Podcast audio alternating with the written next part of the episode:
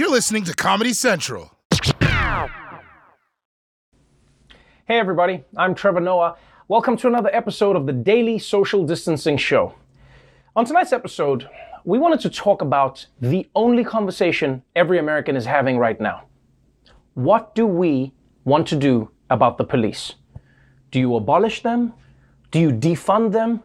Do you make them smoke the whole carton of tear gas so that they learn their lesson? Well, tonight, instead of guessing or using some random account on Twitter to try and figure it out, we're going to be speaking to actual organizers and some of the actual people who have been behind the defund the police and abolish the police movements.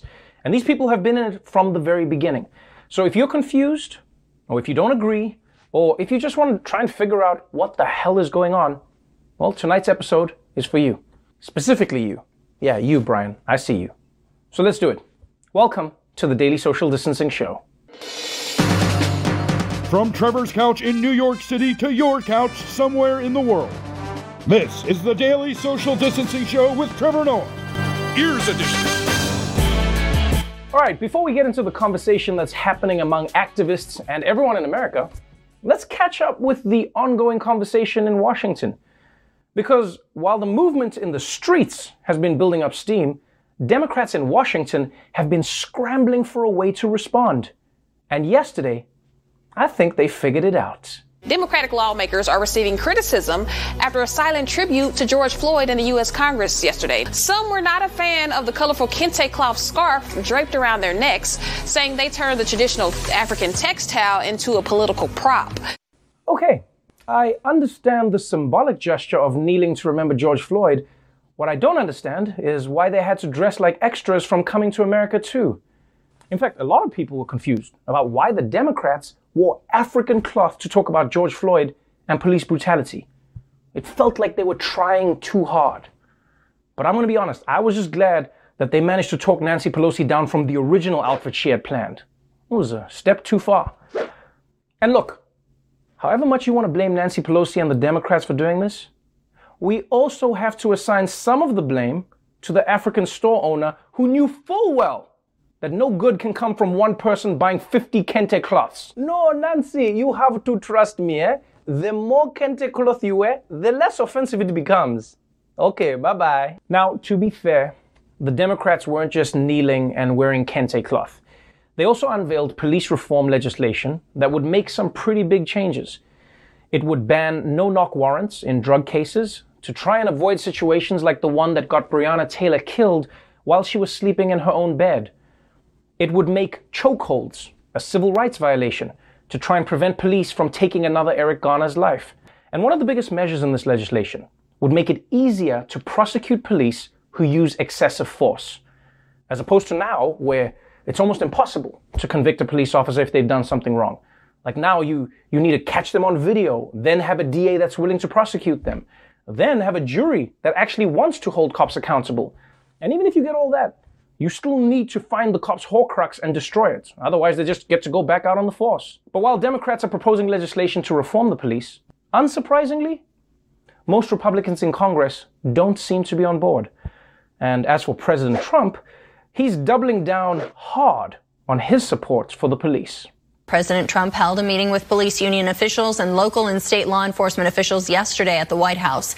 He vowed there will be no dismantling of American policing. There won't be defunding. There won't be uh, dismantling of our police. And uh, there's not going to be any disbanding of our police. Our police have been letting us uh, live in peace, and we want to make sure we don't have any bad actors in there. And sometimes you'll see some horrible things like we witnessed recently, but uh, ninety-nine, I say ninety-nine point nine, but let's go with ninety-nine percent of them are great, great people. Yes, ninety-nine percent of all police are great people. And I guess it's just unlucky that protesters happen to keep meeting with the bad one percent over and over and over again. I guess those guys work a lot of overtime. And you know, I always find it amazing how Trump manages to always see the good in the groups that he likes. He says that the police are ninety-nine percent great people. Charlottesville, he said there were people that were good on both sides. He said the armed protesters in Michigan, the same people who stormed the State House, were very good people who were just frustrated. Like clearly, if you're on Trump's good side, he will find a way to interpret anything you do in the best way possible. Like, if Trump likes you, he could walk in on you in bed with his wife, and he'd probably be like, my wife and my best friend taking a nap together. Good people. Now look, let's be clear. I'm not saying that all cops are bad, but the problems with the police are much more widespread than Trump is acknowledging. Because every single time, every single time a police department gets audited or investigated, the results that come back time and time again show deep rots and systemic issues, often from the top. It's like turning on a black light in a hotel room. There's no way you're only going to find one stain. And unlike Mitt Romney, who was marching in Washington over the weekend saying Black Lives Matter, Trump has never expressed support for the Black Lives Matter movement. And yesterday, his press secretary claimed that Trump doesn't need to say Black Lives Matter because his support with black people is overwhelming. Kelly, does he agree in general the way that Mitt Romney stated over the weekend he does with the core message of Black Lives Matter? Yeah, Mitt Romney um, can say three words outside on Pennsylvania Avenue, um, but I would note this, that President Trump won eight percent of the black vote. Mitt Romney won two percent of the black vote. Okay, firstly, that's bullshit. Romney didn't get two percent of the black vote. He got six percent while running against the only black president ever. But either way, this is just sad. I can't even believe this is a thing.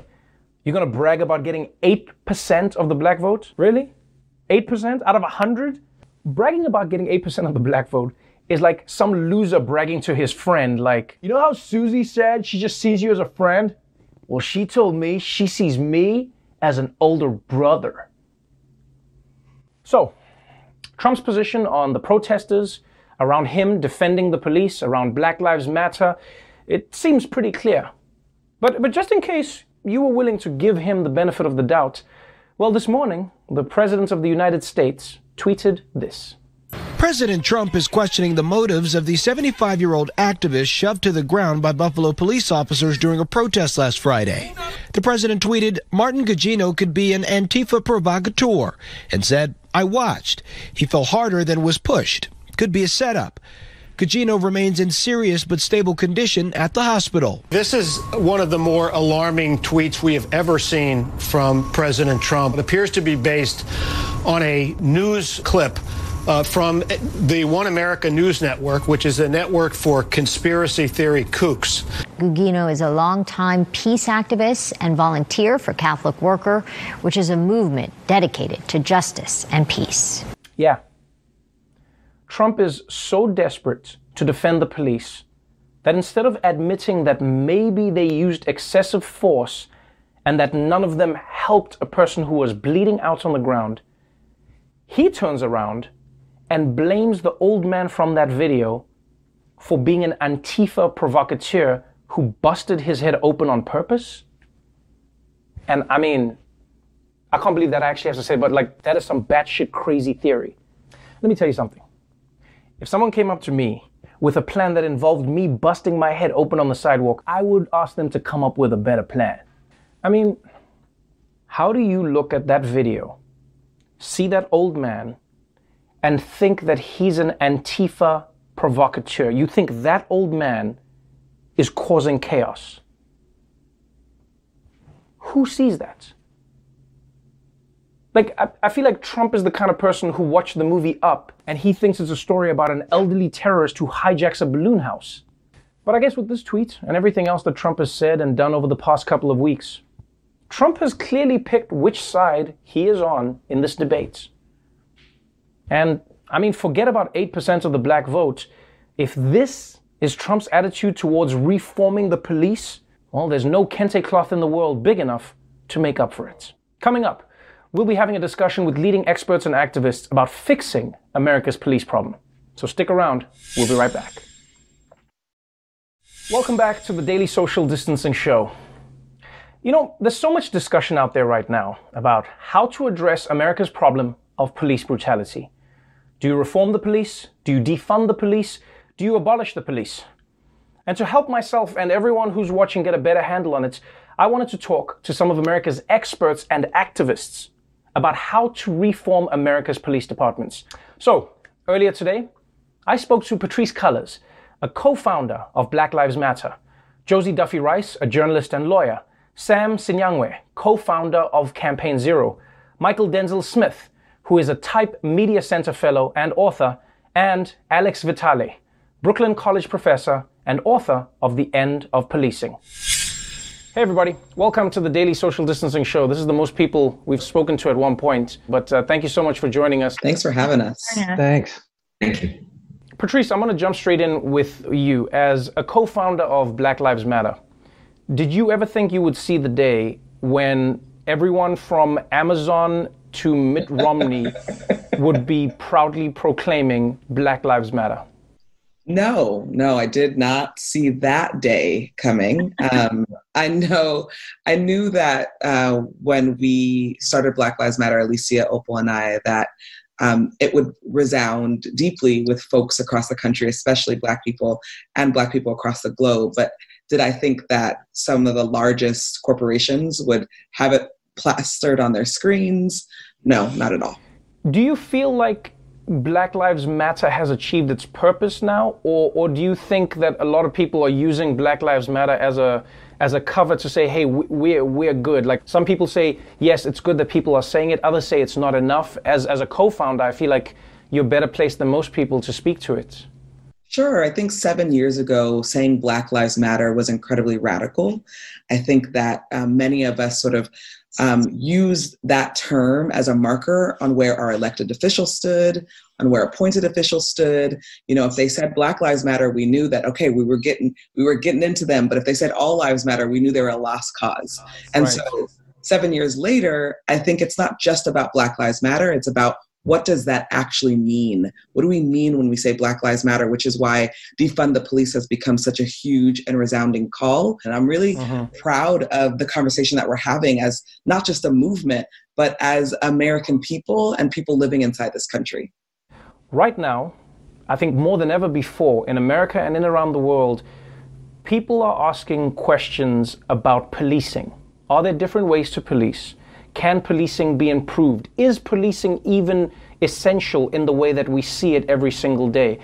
And the reason I've gathered all of you on this panel is because, you know, you're some of the voices who have been most vocal in talking about policing as we see it. You know, everything from the reforms that could be done today to long-term solutions that could change the way we see uh, enforcement of laws in the future. And so, you know, maybe I'll, I'll start with you, um, Sam, as part of Eight Can't Wait. Your organization got a shout out from, um, you know, former President Barack Obama, and Eight Can't Wait was was initially, you know, uh, and I think it still is, an organization where you went for police reforms that can be done, like, immediately. What, explain to me a little bit about what the thinking behind that was. Yeah, so, uh, you know, we looked at the academic literature. There are over forty years of literature that shows that more restrictive use of force policies can reduce killings by police and police shootings overall, both fatal and non-fatal. Um, we recognize that, you know, these are things that cities can do right now. Uh, immediately, a mayor can do it, a police chief can do it um, as a harm reduction strategy. But I think ultimately, I, I think where the country is right now is striving for a lot more. It's not just about mm-hmm. harm reduction. It's about how do we actually move towards transformational change that goes beyond changing use of force policies, but includes uh, building alternatives to the police and defunding the police. Um, and I think that ought to be supported and centered in this moment, because that's what communities are demanding. Yeah, it, it, it feels like, because this movement has been um, amplified by what's going on online, a lot of people, including myself, have been drawing resources from, you know, little snippets here and there, little snippets here and there. And there have been organizers and activists hosting Zoom calls and, and you know, showing people in presentations what, what they want to do. But it does feel like right now, everyone is left to their own devices to try and figure out what any of these things mean, which invariably means that everybody gets to, you know, uh, I guess, make up what the thing means. So you're talking about reforms, Sam, which I think a lot of people understand.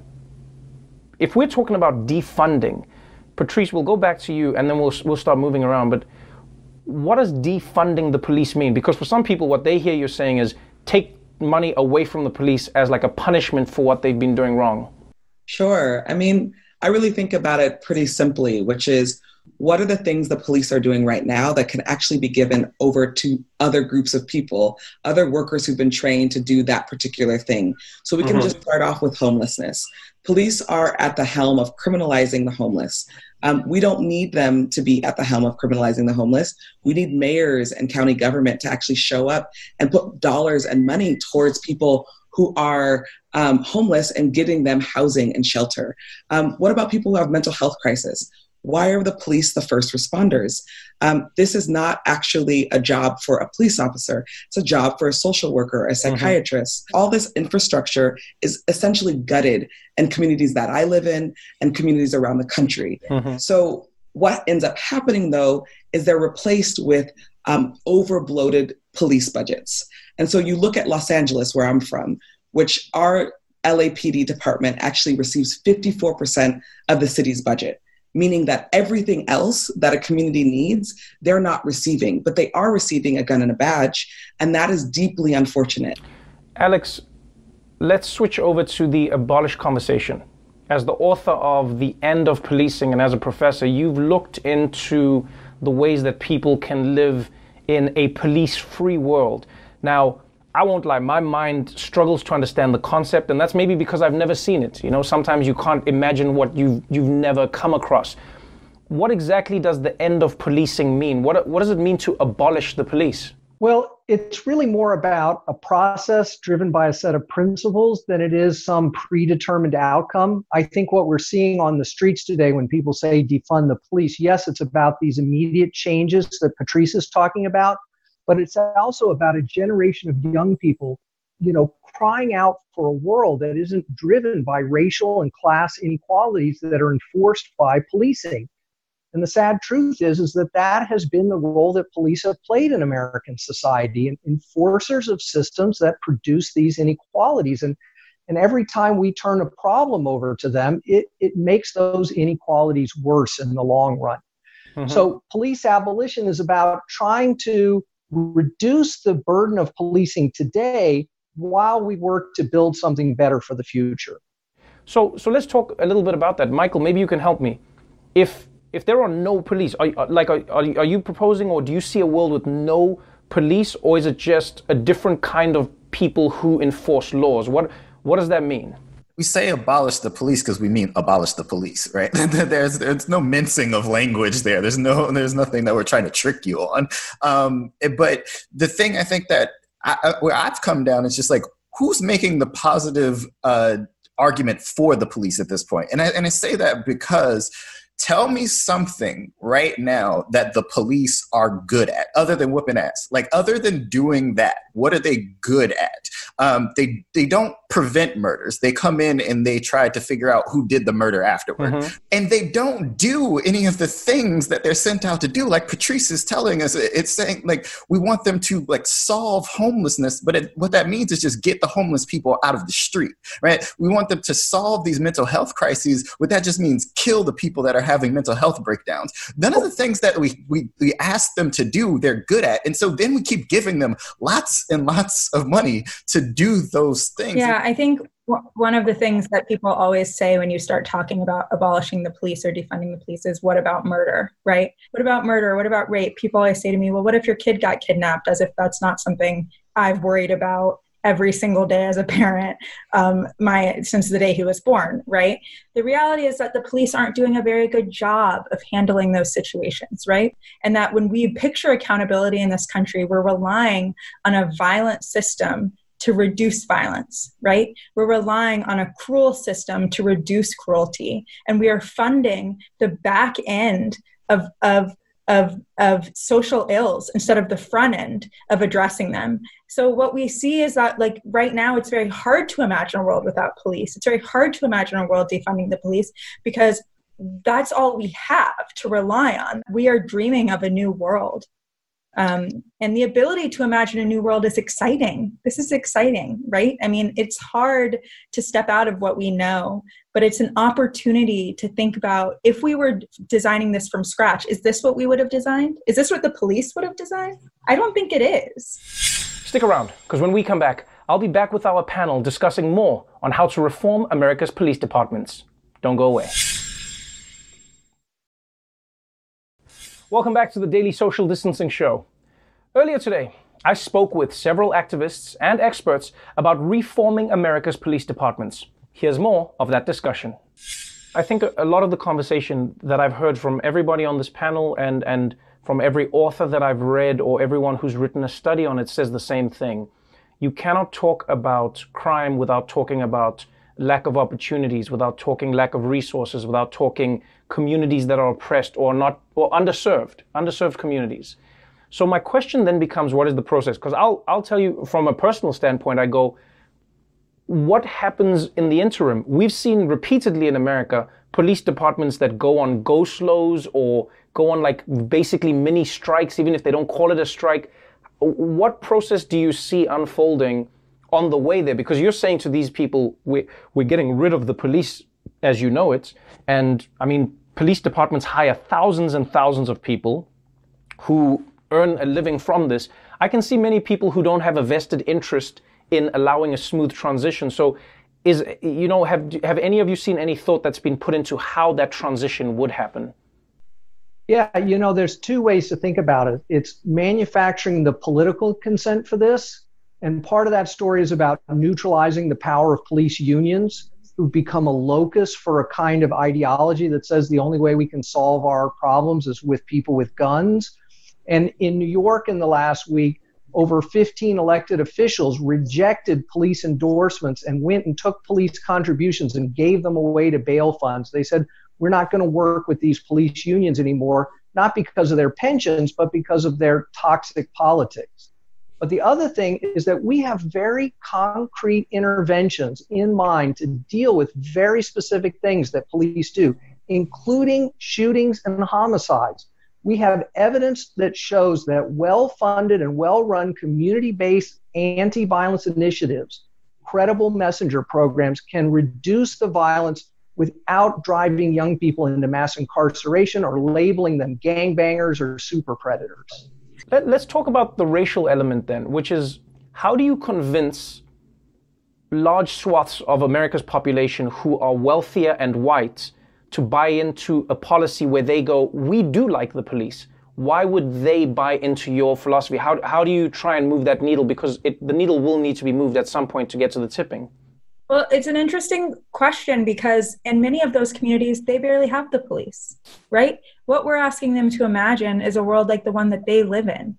In many of these communities, police are not driving down their streets. They're not seeing the police at every at every juncture. Every, you're not seeing, people aren't being stop and frisked on their sidewalks, right? When their kid gets caught smoking weed, they deal with it at home.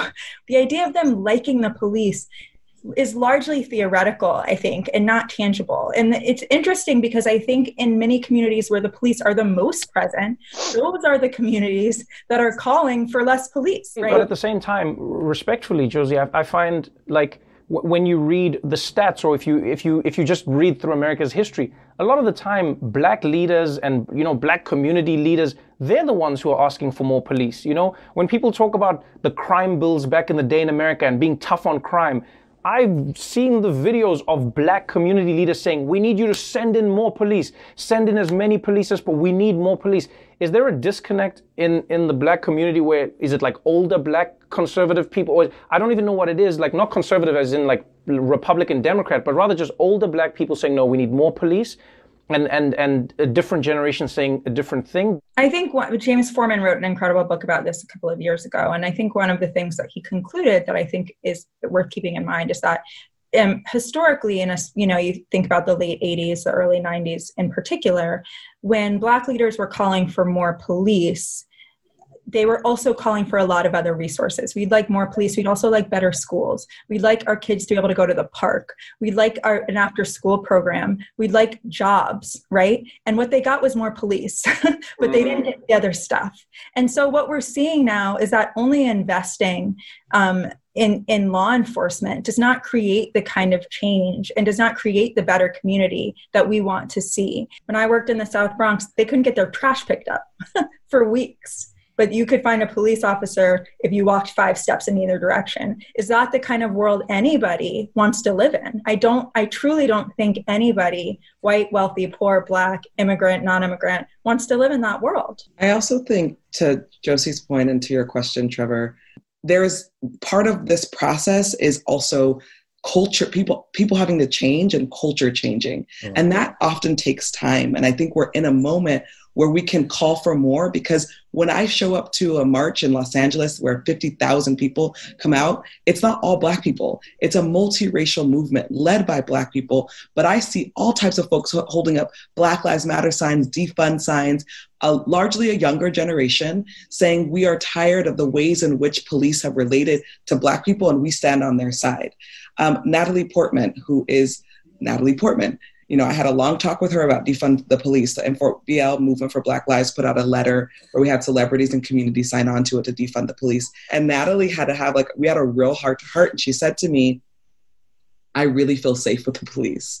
And saying this to you makes me deeply uncomfortable, but it's true. Wow. I don't know how to, I don't know how to deal with this contradiction. She was like, I'm going to go study. Wow. Send me everything you have. I'll do my own research. And a couple days ago, she wrote on her Instagram post, Um, I'm with the Defund the Police movement, and here's my process. I was wow. not, I was deeply uncomfortable with this, because as a white woman, they have, they have kept me safe. I have called the police on people. They've kept me safe. And now I understand that my safety has everything to do with Black people's unsafety. That to me is where we're going. People are, are reimagining, taking the time, they're studying, they're trying to figure this thing out, because there's no easy fix. Yeah, and I think we we have to take note of how long that process can be, right? So like formal uh, protest against police violence in this country by Black folks been happening since the early nineteen hundreds, right? Like, and then white affluent liberals sort of understand that concept around nineteen sixty-seven with the Kerner Commission being uh, you know, put together by uh, President Lyndon Johnson, and then, then being like, oh, this is going to keep happening unless we fund these programs. And then we have the the building of mass incarceration and the investment in on policing and further policing, the ninety-four crime bill. And then you have Black Lives Matter in twenty thirteen. And now we're getting to defunding the police. Like that, that's a long arc. And it's understanding like there's a lot happening, like some some weeks or years. Um, and so there's a lot of rich opportunity right now for that kind of consciousness shifting. It's interesting that you say it is a new movement, because it does feel completely different, not just in the physical movement of people, but in the movement of ideas, the way the, the, the Overton window has shifted completely. Um, you know, I, I think what's what's what's interesting to me uh, is is even to, to Sam, for instance, uh, you know, as part of the organization Eight Can't Wait, you guys came out and very quickly to respond to what was happening. You know, you received a little bit of criticism within the community, but what I found interesting was you guys didn't dig your heels in. Instead, you sort of shifted your resources toward defund, and you said, yes, the movement is here now and we're moving towards that and we support this, which you always had from the beginning, but you you worked to clarify that mes- message. That's not an easy thing for people to do, and I wanted to know why you guys decided to do that. Look, I mean, we recognize that this moment is unique. This is the culmination of so much work from so many people across the country, and the ultimate demand that we are hearing is that people want to reimagine and transform the current system. They want to defund the police. They want to build alternatives. Uh, and so, yes, it's true that, you know, having a use of force policy that bans things like chokeholds uh, and strangleholds uh, or, you know, makes deadly force a last resort rather than a first resort. Yes, that can reduce police killings. Um, but ultimately, the goal should be ending police violence in its entirety. Uh, and we recognize that. I think the best strategy to do that is to be supporting the work that's happening on the ground and shifting those resources away from police and into community-based alternatives. All right, well, that's part two of our panel discussion on how Black Lives Matter and the defund movement and the abolish movement are looking to reshape America's policing as we know it. After the break, we'll be wrapping things up and figuring out how to get where people are trying to go. Welcome back to the Daily Social Distancing Show. Today on our episode, we've been talking to activists and experts on how to reform America's policing system. There's clearly a problem, but how do you fix it? Well, here's the final part of our discussion. Let me let me ask you this before we wrap up the panel. Um, where can people go? Because, you know, Patrisse, not everyone is Natalie Portman, so not everybody will get to talk to you one-on-one, which I think everyone would benefit from. But but where, where can people go? You know, one of the things I've struggled with in America is Um, it's very strange, especially during these years, because it, th- there are many almost leaderless movements, I would call them. You know, I come from a country where... I say leaderful, Trevor, leaderful. Yeah, no, but but I'm saying leaderless in terms of like, you know, in, so let me give you an example. In South Africa, you know who to talk to about the thing. In America, it feels like everyone talks, and then it, the, the message get the message gets muddied. You know, everyone gets to own abolish, everyone gets to own defund, everyone gets to own. And in my in my humble opinion, it then becomes difficult to know what is or isn't a policy or an idea because people don't know who to talk to.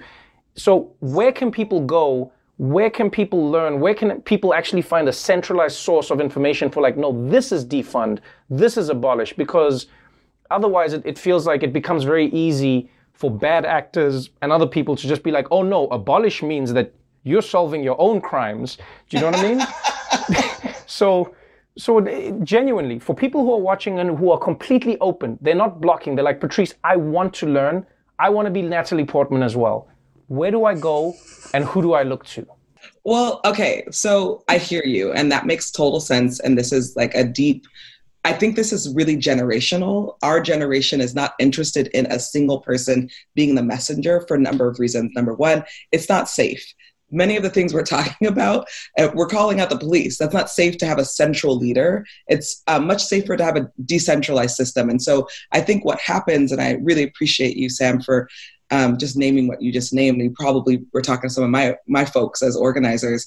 Um, I think what we have to do is sort of be on message as a team. And sometimes that, that takes a little bit of time. But once we get there, you could see the conversation, right? When we first started having the conversation, what, fifteen days ago about defund, um, the media was looking at us like we were crazy. They were like, mm-hmm. that's cute. Let's keep talking about Black Lives Matter. Um, but what you've seen now is almost every single call I get from a media outlet is about defund or this conversation. So we're in, a, in the right place. Um, all of our organizations, and I think all the work that we're doing is is um, on the same pathway towards where we want to go. So Black Lives Matter, black lives matter dot com, you can find us there, or the Movement for Black Lives, which is N four B L dot org. Both those organizations are having a robust conversation about um, defund, and they're having it not just as communication strategists, but they're also thinking about what are the real policies. So those are the two organizations, but I don't want to say those are the organizations, because right. I think it's really important that people feel like they have other places to go, because this country's huge. There are millions of people here. We do need um, many groups and people to have the, the right understanding of this moment and how to move forward. Well, I, uh, I can't thank you enough, honestly. You know, I, I think... Right now, what's been sparked in Minneapolis has has seen its ripple effects felt around the world. And um, you are some of the people who I think many people are looking to, not just for answers, but guidance. But as you said, even just a shake-up to think of the world differently. So thank you for taking the time. Um, thank you for joining us on the Daily Social Distancing Show. And um, who knows, maybe in a few years, we'll be having this conversation saying, man, not only do Black Lives Matter, but now uh, we're solving our own crimes. Um, So thank you so much for joining me, everybody. I appreciate your time. Um, Patrisse, Mychal, Josie, Sam, and uh, Alex. Thank you very much, everybody. Thank you. Love you all. Thank Love you all. Bye, team. Thank you. Thank you so much. Well, there you have it. A uh, lot of food for thought. And thank you so much to Patrisse, Josie, Sam, uh, Mychal, and Alex for joining us on the show. Uh, I hope this adds some clarity to what the defund movement is about and what the abolish movement is about. And as Patrisse said, go and read. There are some websites that are amazing and informative, and I hope they can help you too. Well, that's our show for tonight. But before we go, The Daily Show and Comedy Central have been donating to three groups who are fighting against police brutality and systemic racism. The N double A C P Legal Defense Fund, the Equal Justice Initiative, and the Bail Project. Now, if you'd like to help, and you can donate, then all you have to do is go to the following link and give whatever you can. Until tomorrow, stay safe out there. The Daily Show with Trevor Noah, Ears Edition. Watch The Daily Show weeknights at eleven, ten Central on Comedy Central and the Comedy Central app. Watch full episodes and videos at the daily show dot com. Follow us on Facebook, Twitter, and Instagram, and subscribe to The Daily Show on YouTube for exclusive content and more. This has been a Comedy Central podcast.